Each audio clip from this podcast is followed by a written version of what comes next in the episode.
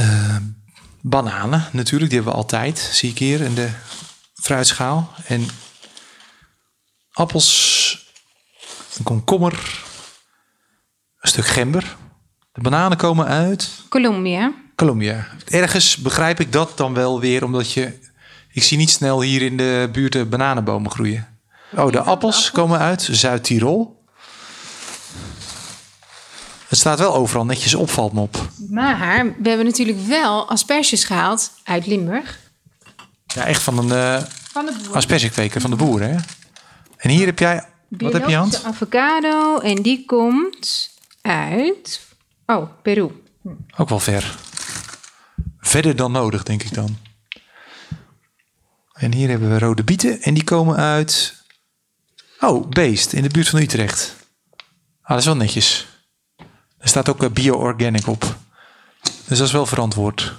Dit zijn de aardappels. Die gekweekt zijn in Limburg. In Limburg. Ja, samen met asperges.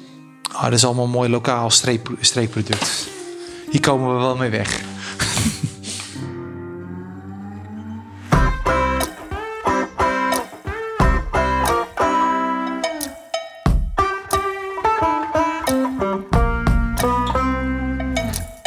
Je luistert naar Plan B van de Nationale Postcode Loterij. En mijn naam is Nick Schilder. In deze podcast ga ik op zoek naar hoe het anders kan. Leven op een manier die goed is voor de aarde. Duurzamer dus. Maar hoe pak je dat aan zonder gelijk alle leuke dingen overboord te zetten?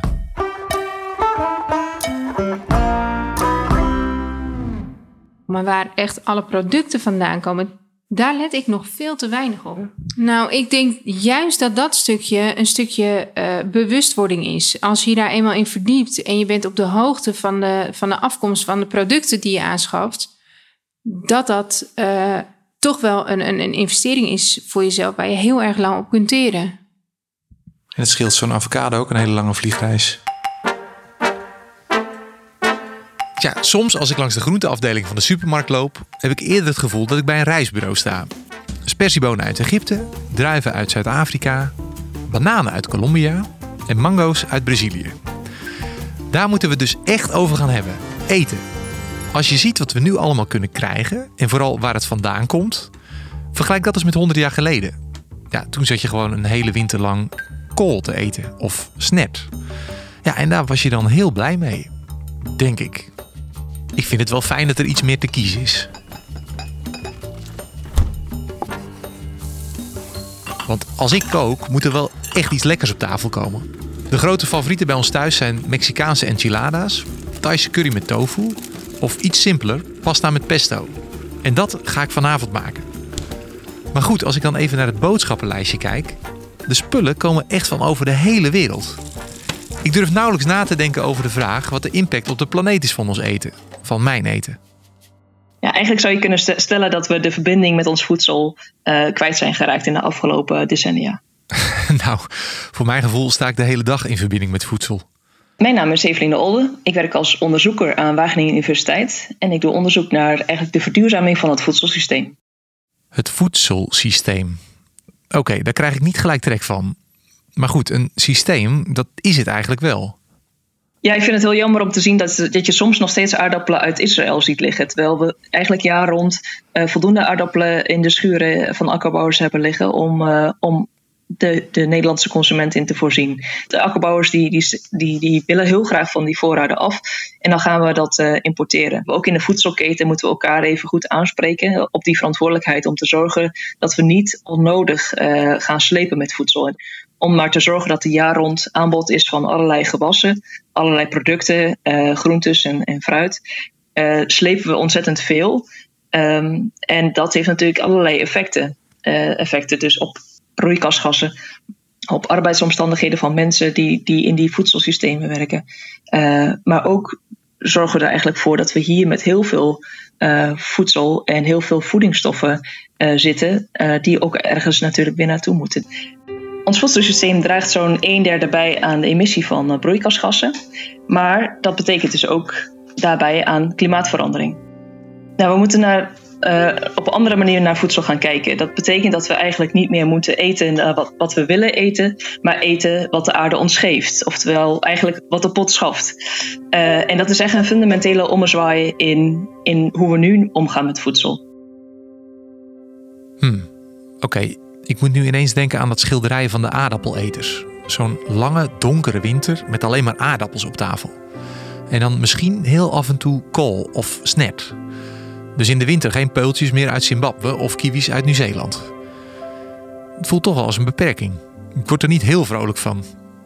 Of ben ik nu te pessimistisch? Met name in de akkerbouw zie je bijvoorbeeld dus, uh, allerlei experimenten met nieuwe gewassen. Denk bijvoorbeeld aan quinoa in Flevoland of lupine in Noord-Groningen. Uh, allerlei akkerbouwers die al bezig zijn om na te denken over wat is nou het voedsel wat we in de toekomst willen eten en hoe kunnen we dat in Nederland gaan produceren. Dus als we nadenken over Zeeland en we zien dus die, die verziltingsproblematiek, maar ook de droogte van de afgelopen jaren, dan moeten we toch gaan nadenken over andere, andere gewassen, andere vormen van, van produceren van voedsel. Dan kun je eigenlijk nadenken over wat zouden we dan met die grond kunnen doen. En dan kun je denken aan gewassen zoals uh, zeekraal, lamsoor, uh, maar ook peulvruchten gewassen die, uh, die dus beter uh, in staat zijn om om te gaan met het zout. Uh, maar die dus ook primair in dienst staan van ons als, als mensen. Dus, dus we willen toe naar ehm, het produceren van gewassen voor humane consumptie en niet voor dieren. Dus voor voedsel echte. want, want op dit moment gebruiken we zo'n 40% van ons landbouwareaal in Nederland en ook wereldwijd overigens, gebruiken we voor het produceren van gewassen voor dieren. Oké, dus bijna de helft van wat er wordt verbouwd komt sowieso niet op ons bord terecht. Op dit moment eten we zo'n twee derde dierlijk eiwit en een derde plantaardig eiwit. En eigenlijk zouden we dat voor onze eigen gezondheid en de gezondheid van onze planeet, bodem, eh, eh, land, et cetera, eh, zouden we dat moeten omdraaien. Dus we zouden toe moeten naar een derde eh, eh, dierlijk eiwit en twee derde plantaardig eiwit. Het produceren van dierlijke eiwitten, dus denk aan, aan rundvlees, varkensvlees en, en, en, en kippen. Uh, dat vraagt eigenlijk heel veel voedingsstoffen, heel veel uh, land en heel veel voedsel.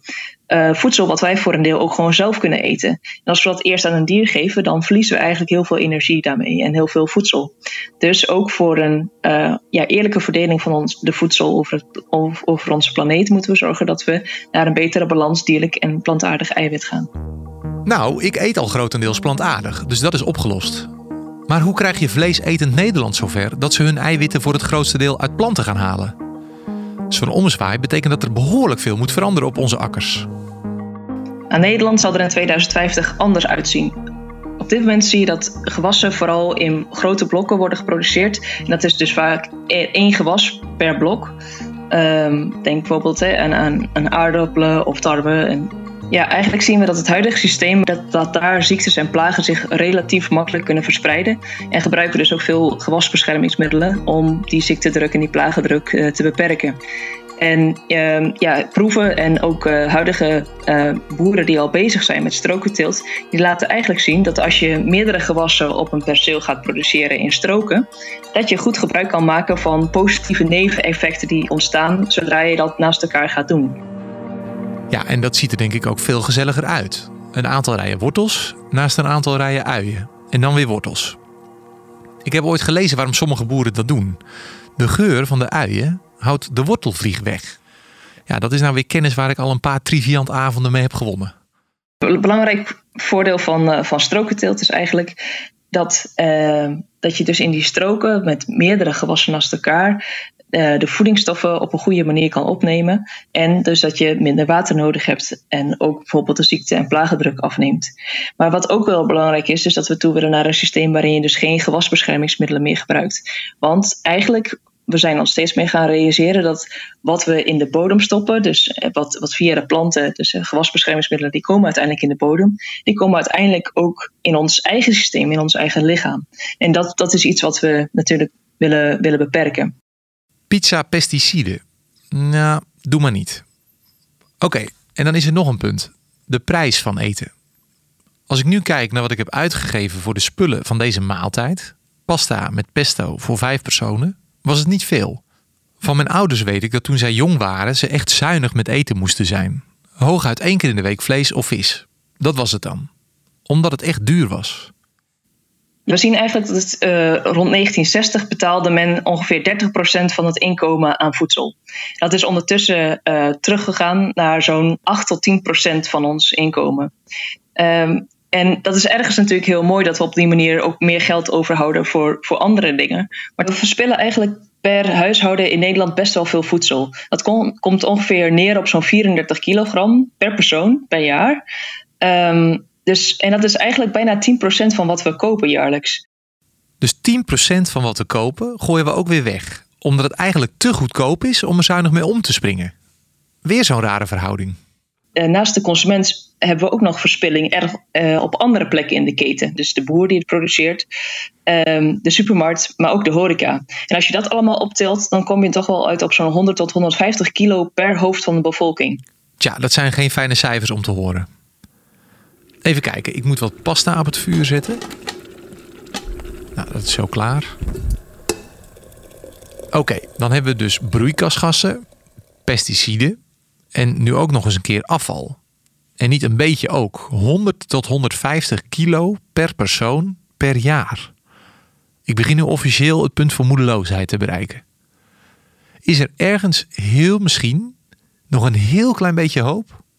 Ik ben uh, Doreen Westvaar. Ik heb in 2016 Botanic Bites opgericht, um, waar ik plantaardige producten maak op basis van zij- en reststromen uit de Nederlandse landbouw. Dat gaat om hele grote stromen. Ah, fijn. Doreen gaat ons redden. Het gaat bijvoorbeeld om uh, gekke tomaten. Die zijn te groot, te klein, niet met de goede, niet de goede kleur, niet met z'n vijven aan een takje. Um, een, een andere stroom die wij gebruiken zijn de voetjes van de oesterzwammen die blijven nu achter bij de boer. Die oesterzwamvoetjes die blijven achter bij de boer, omdat ze taaier zijn dan het blad. Dat noem je dus de bovenstuk van de oesterzwammen.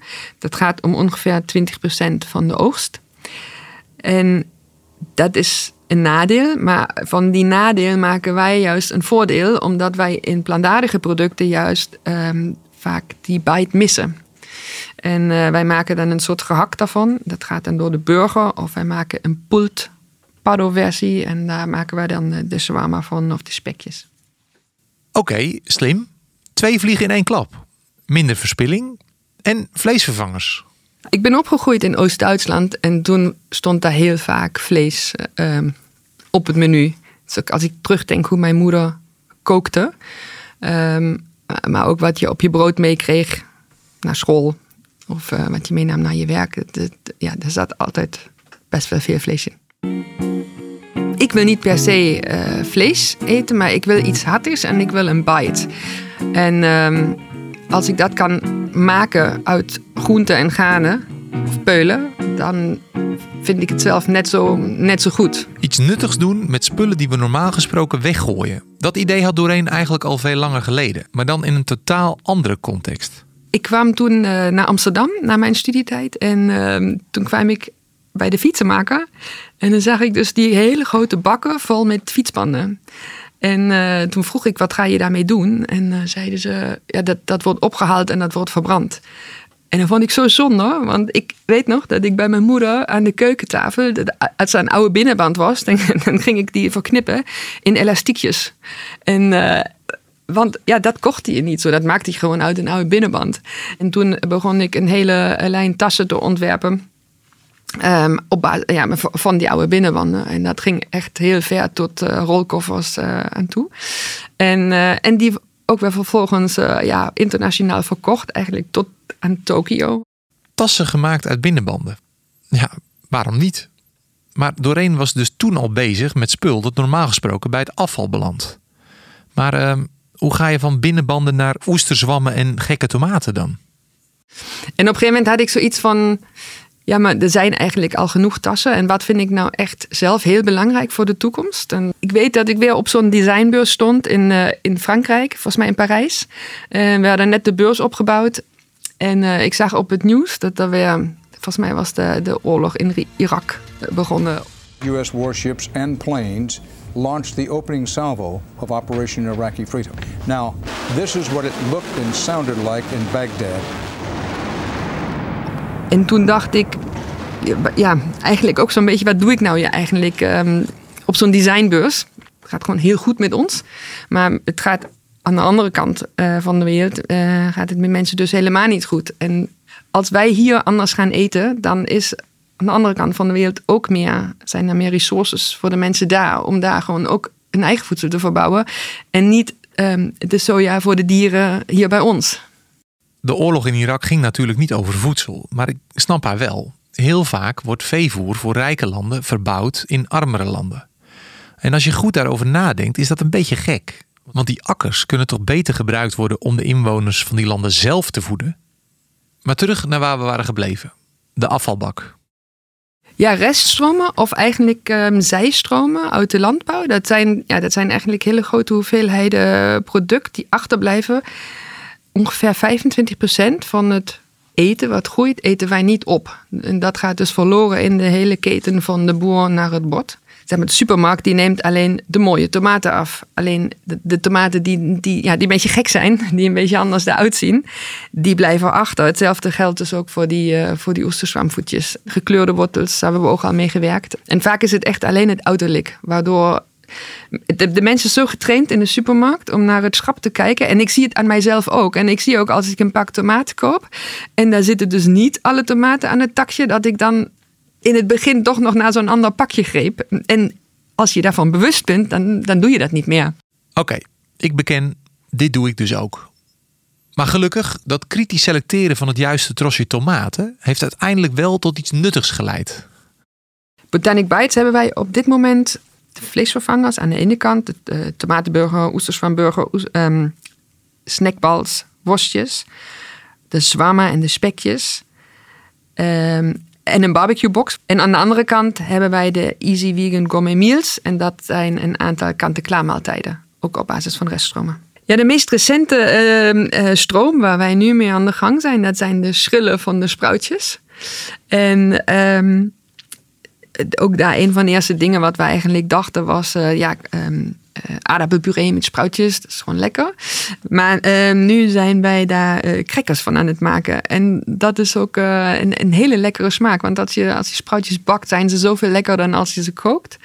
En in een cracker worden ze wel ook een beetje bruinig. Dus daar ontwikkelt zich een hele lekkere smaak. En het is zo'n ook een, ja, een, gezonde cracker. Want hij bestaat tot 50% uit spruitjes.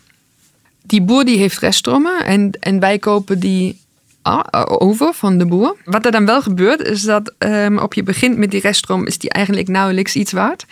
Maar te meer waarde je daaraan toevoegt, gaat dus soms ook die, uh, die prijs van die reststroom omhoog.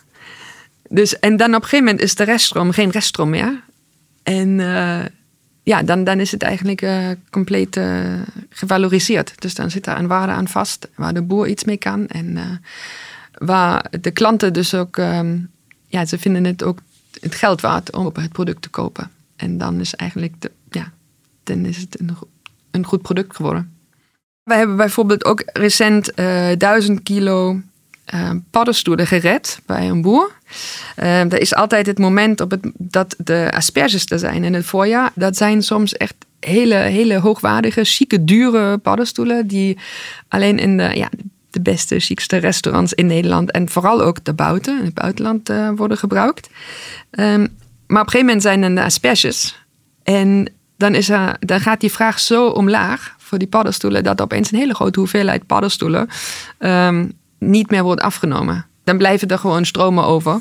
En um, daar hebben wij duizend kilo opgehaald en daar weer uh, worstjes van gemaakt en burgers van gemaakt. En ook een barbecue box in elkaar gezet. En uh, om gewoon lekkere dingen op de barbecue te hebben.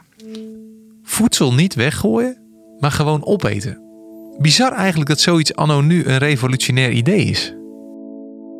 Ja, en dan moeten we het toch over die grote olifant in de kamer hebben. Het eten van vlees. Bij mij thuis eten we al plantaardig. Dus als ik oesterzwamspekjes in de pastasaus doe, dan zal niemand daarvan schrikken. Maar ik weet dat we nog altijd in de minderheid zijn. Regelmatig vlees op het menu is vaak nog de normaalste zaak van de wereld. Dat het niet goed voor het klimaat is, ja, dat weten we inmiddels allemaal wel. Maar hoe zorg je er nu voor dat mensen die er zo aan gehecht zijn, minder of helemaal geen vlees meer eten? In 2019 hadden wij tijdens de Dutch Design Week een worst gemaakt uh, die is 15 keer langer dan een vleesworst. Omdat je op hetzelfde stuk land 15 keer meer plantaardige eiwitten kan verbouwen dan dierlijke. Dus hebben wij worsten gemaakt van anderhalve meter. En die moesten mensen weer met z'n 15 delen. En uh, dat, was ook een hele mooie actie. Want je laat niet alleen proeven dat, dat het lekker is, maar je, kan ze ook met een, nou ja, met een knip ook laten zien van kijk wat voor impact je kan maken als je dus um, af en toe plantaardig eet. Om die stugge doelgroep te bereiken zou ik eigenlijk het liefst een keer met mijn foodtruck bijvoorbeeld voor het uh, PSV-stadion willen staan. En uh, zwamen serveren, want dat vind ik echt een van onze allerlekkerste producten. Uh, met een knoflooksaus en een lekker pita broodje. En iedereen die dat probeerde op de festivals, die vindt dat lekker. En ik zou het zo graag willen aanbieden aan die voetbalfans. Um, zou nog een leuke uitdaging zijn. Als wij dan op de festival staan, dan staat daar wel op het potje zwamma. En daaronder staat zwamma gemaakt van zwammen. Maar soms lezen mensen dat niet eens. Die zien iemand lopen met een broodje, dat lijkt op een zwamma. Dat gaan ze bestellen, dat eten ze op. En soms zijn ze daarmee klaar en dan weten ze het nog niet. Dat het eigenlijk gemaakt is van paddenstoelen. Maar ze lopen wel even nog langs de foodtruck en dan komt een duimpje omhoog en ze zijn heel tevreden. En dan denk ik, dat is prima. Oh, de pasta is klaar. Even afspoelen. En dan pak ik wat pesto erbij. Gewoon uit een bakje van de supermarkt, hè? Vandaag even makkelijk. Maar eigenlijk, als ik kijk naar wat er in de pesto zit: basilicum, olie, pijnboompitten. Waarom koop ik dat eigenlijk? Ja, olie en pijnboompitten, dat moet wel, dat groeit hier niet. Maar ik kan makkelijk mijn eigen basilicum hier laten groeien en misschien nog wel veel meer. Tomaten bijvoorbeeld, of, of bessen. En Evelien zei al in het begin dat we beter kunnen omschakelen naar wat de aarde ons geeft in plaats van wat wij willen eten. Maar ja, waar te beginnen?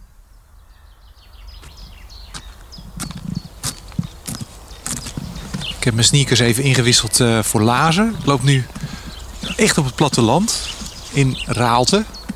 Ik zie uh, twee kippen op de grond uh, pikken met hun snavels aan mijn rechterhand. En mijn linkerhand loop ik langs een schuurtje. Ik hoor heel veel vogelsoorten, veel meer dan bij mij in de tuin in ieder geval. We zijn bij het Natuurlijk Huis. Hier wonen Agnes en Harry en die uh, verbouwen vrijwel al hun eten zelf. Uh, ze hebben een, ja, voedselbos, noemen ze dat. Dat maakt mij heel nieuwsgierig, want uh, ja, wat, wat, wat, wat koop je dan nog voor eten als je vrijwel je hele dieet en alles wat je op tafel tovert zelf uit je eigen tuin kan halen? En ga, ga je nog wel eens uit eten bijvoorbeeld, vraag ik me dan af. Mijn naam is Agnes uh, Heethaar. Uh, ik woon hier samen met Harry Kikkerbos, mijn echtgenoot. En um, nou, hoe het ontstaan is, is eigenlijk... Uh, toen wij een jaar of dertig waren, hebben we de Annapurna-trekking gedaan in Nepal. En um, daar ja, zagen we mensen die gewoon eigenlijk niks hadden. Uh, en gewoon uh, ja, de natuur in gingen voor hun voedsel. En ze hadden heel relaxed bestaan in onze ogen. Ze zaten lekker bij elkaar als familie en hadden alle tijd, zo te zien. En wij maar druk doen om van alles en nog wat. Ja. En nog meer hebben. Uh, Nepal heeft een hele leuke slogan van je bent hier niet om ons te veranderen, maar je bent er om zelf te veranderen. En dat gebeurde ook, want wij kwamen terug in Nederland. En ik vond Nederland echt een bizar raar land. En ik dacht, we hebben alles georganiseerd, we hebben alles uh, piekfijn in orde. Maar we zijn eigenlijk druk met afgeleide zaken. En het gaat niet meer om essentie van leven. En uh, ik dacht, ja, dat, dat, uh, dat gaan we anders doen. Dat, daar gaan we niet meer aan meedoen. Ik wil gewoon tijd vrijmaken en ruimte vrijmaken om echt met de essentie van, van leven bezig te zijn. Ja. Dus ben je voor je gevoel minder afgedwaald nu van, van de essentie dan ja, zeker. Voorheen? Ja. En uh, zou je ons willen rondleiden hier? Zeker. Oké. Dus uh, we lopen nu naar de, uh, naar de moestuin. Maar eigenlijk, uh, ja, ik heb het wel over moestuin en voedselbos. Mm -hmm. Maar eigenlijk is ons hele terrein eigenlijk voedselbos, kan ik wel zeggen. Weet je, het is onze grote uitdaging om vooral te eten ook van de natuur. Omdat dat vanzelf gaat. Dus ja. wij zijn best luie tuiniers. Dus alles wat er gewoon de natuur vrij geeft, daar, daar maken we graag gebruik van. Hier zie je bijvoorbeeld hondsdraf. Er zit een paars bloempje in. Dat kun, je, dat kun je heel lekker gebruiken in de salade of in pesto. -hmm. Hiernaast zie je klaver. Klaver voedt het gras ook, maar klaver dat kun je ook gebruiken in pesto. Jij kan heel veel in pesto's gebruiken, in salade, in soepen. Ehm, ja, dus daar, en, en in, in schotels als eh, pasta en bonenschotel, daar kun je heel veel in verwerken. Zie je, die pesto is geregeld. Gewoon uit de natuur. Ja, we zijn uiteindelijk allemaal heel erg bang geworden voor de natuur. En we zijn heel achterdochtig, want dan denk ik, ja, is het wel eetbaar en is het wel veilig? Maar er is heel veel wel veilig. En ja, natuurlijk moet je wel enig kennis uh, opdoen. Ik, ik, ik ga zo'n klaver proberen, want dat doe ik ook niet elke dag. Nee. Ook heel veel smaak. Hele frisse uit... smaak dit. Hele... Ja. Oh, ook echt heel specifiek. Ja. Bereid je wel eens een maaltijd echt met, met alleen maar dingen hier uit de tuin? Nou, alleen maar. Het is vaak een combinatie. Uh -huh. Maar ik probeer, uh, zodra de lente weer is begonnen, dan beginnen de gewassen weer te komen. En dan probeer ik eigenlijk uh, elke dag uh, even de tuin in te gaan en te kijken wat groeit er. Ja. En daarmee probeer ik in ieder geval mijn eten te verrijken, noem ik het. Ja. Ik wil graag nog wat dingen proberen. Wat kunnen we nog meer nou, We gaan gewoon even naar mijn tuin. je ziet hier heel veel brandnetel. Uh, brandnetel laten we heel bewust uh, staan. Uh, is het op de eerste plaats al voor de vlinders, maar het is ook een superfood voor mensen. Het is veel, heel veelzijdig in gebruik. -huh. je kunt het drogen om thee van te zetten. overal waar je spinazie voor gebruikt, kun je eigenlijk brandnetel voor gebruiken. Want sowieso als je het kookt, dan is het niet meer. dan prikt het niet prikt meer. Het niet meer. Het, er, zit heel, er zitten heel veel mineralen in. Het is bloedzuiverend. Nou, dat zijn een paar van die feitjes wat ik wees. En deze? Ja, dat is uh, paarse dovennetel. Uh, dat kun je ook gebruiken in, uh, in salades. ik heb er zelfs in het voorjaar soep meegemaakt. Was heel lekker. Dit is gewoon in zijn totaliteit eetbaar dit? Ja, de bloem. Kan, kan ik... Ja. Nou, ik heb, je bent wel een welkome klant die gewoon alles eet. ik vind trouwens over het algemeen... Is, het is lunchtijd, ik begin echt... Uh, ja, je hebt honger. Ik alles wat niet voorhanden is. Nou ja, wij, wij zeggen voor de gein wel eens... we gaan gewoon de tuin in om te eten. Dat scheelt veel uh, gedoe. Weer heel anders dan die klaver ja. bijvoorbeeld. Dit is meer wel ja, de smaak van een bloem. Voor zover, voor zover dat iets zegt. Jullie maken wel rijke pesto. Ja. Met heel veel, veel meer ingrediënten dan de Italianen doen. Ja. De gemiddelde Italiaan. Ja. Kan ik niet goed thuisbrengen, deze smaak. Maar ik kan me wel voorstellen dat je, dat je dit door de pesto doet. Ja. Maar zo zie je, we zijn nog niet eens in een voedselbos en uh, in een moestuin. Dit zijn gewoon wat hapjes voor onderweg. Ja. ja. Daarachter, wat zien we daar? Ik heb net de aardappels uh, gepoot. Maar wat ik ook doe, uh, als ik aardappels rooi, dan blijven er altijd wel aardappels achter. Dus in mijn tuin wandelen de aardappels de hele tuin uh, door. En die laat ik gewoon allemaal opkomen. Dus ik heb naast wat ik poot, heb ik ook heel veel, op heel veel plekken gewoon aardappels die vanzelf opkomen. Hier staat bijvoorbeeld knoflook. Uh, hier langs het rijtje. Maar er staat op verschillende plekken wel knoflook.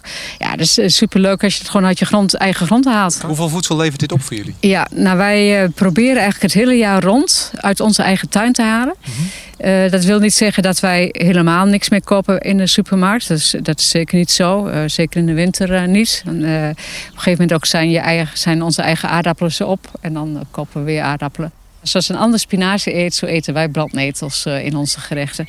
Pompoen staat ook altijd wel in één keer in de week, of in de zin van een soep of een curry, uh, altijd wel een keer op ons menu. We halen wel meer dan 100 pompoenen uh, van het land, van dit tuintje. In het begin uh, had ik hier wel 45 groenten staan.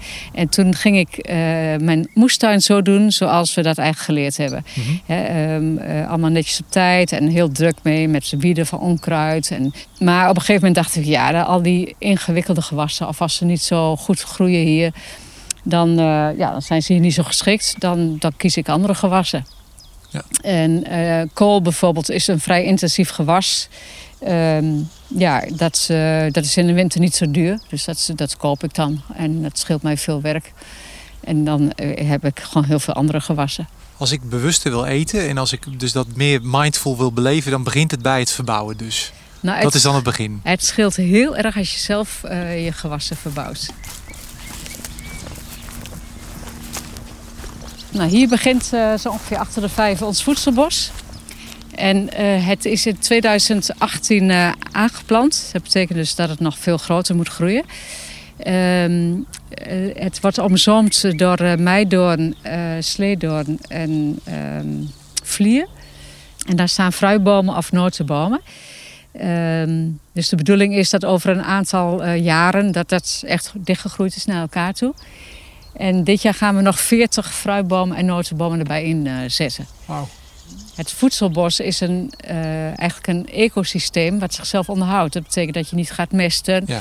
Je gaat niet voortdurend met die bodem bezig. Uh, je, hebt, uh, je zorgt ervoor dat het een, een, geheel is. En de een beschermt de ander en het voedt de ander weer.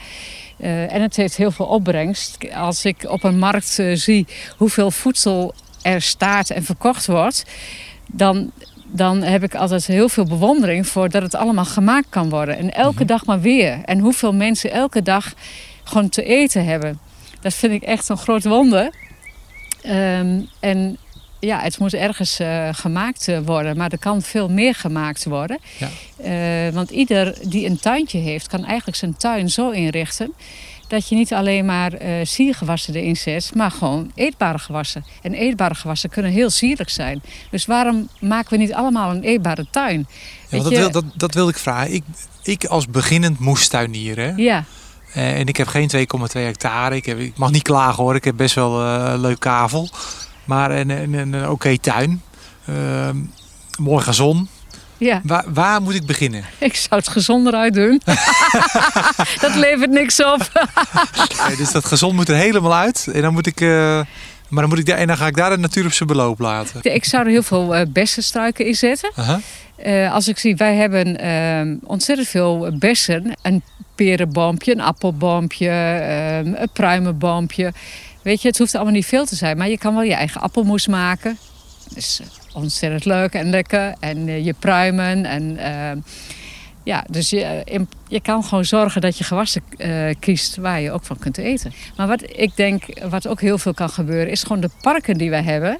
Er staan enorm veel, vaak enorm veel saaie velden. En er worden dan eikenbomen aangeplant bijvoorbeeld. Maar dan denk je, ja, jongens, laten we gewoon notenbomen neerzetten. Mag iets creatiever. Ja, want uh, die notenbomen, de, als de walnoten uh, groeien, weet je, raap maar wie raap wil. En hazelnoten is ook heel makkelijk. Dus ja, waarom doen we dat niet, zou ik haar zeggen. Wat ook heel vaak mensen zeggen, ja, je mag niet zomaar uit de natuur plukken. Denk, jongens, dat is de omgekeerde wereld. In feite is natuur het leven. Weet je, dat, wij zijn, dat is eigenlijk de basis. We hebben het anders ingericht, maar dat is zo bizar. Omgekeerd redeneren, hè? Het is omgekeerd redeneren, ja. Uh, je, je, mag me, je, mag me gewoon, je mag me gewoon een tikje sturen. Ik ga ervoor betalen. Maar, maar zou ik iets mee kunnen nemen voor, voor mee, mee, naar huis? En zo ja, wat zou je me aanraden? Ja, dan zou ik je aanraden om porselein mee te nemen. Oké. Okay. En dan zou ik je aanraden om porseleinsoep te gaan maken. Oké, okay, dus ik krijg ook een recept erbij gelijk? Ja, ja er, is, er is genoeg. Oké, okay. we gaan nu porselein oogsten. Ik zie een heel mooi stukje staan. Volop in bloei. Uh, ja, en geloof het of niet, je kan ook pesto maken van postelijn. Maar voorlopig staat er postelijnsoep op het menu bij ons thuis. Okay, dan, en gooi ik het in heet water en dan uh, een beetje ui erbij. Bouillonnetje erbij. En misschien is dat wel iets voor ons. Een moestuin met wat fruitbomen. Als ik die tuin van Agnes en Harry zo zie, lokaler dan dat kun je het eten niet krijgen. En je eet nog mee met de seizoenen ook. Dan koop ik alleen nog af en toe een oesters van burgertje van doorheen.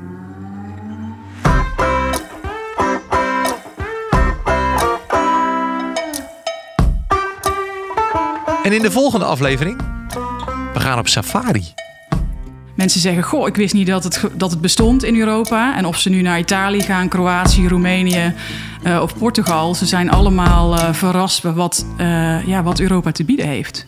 Je kan dus in Europa ook gevaar lopen als je, als je het, het, het wild ingaat.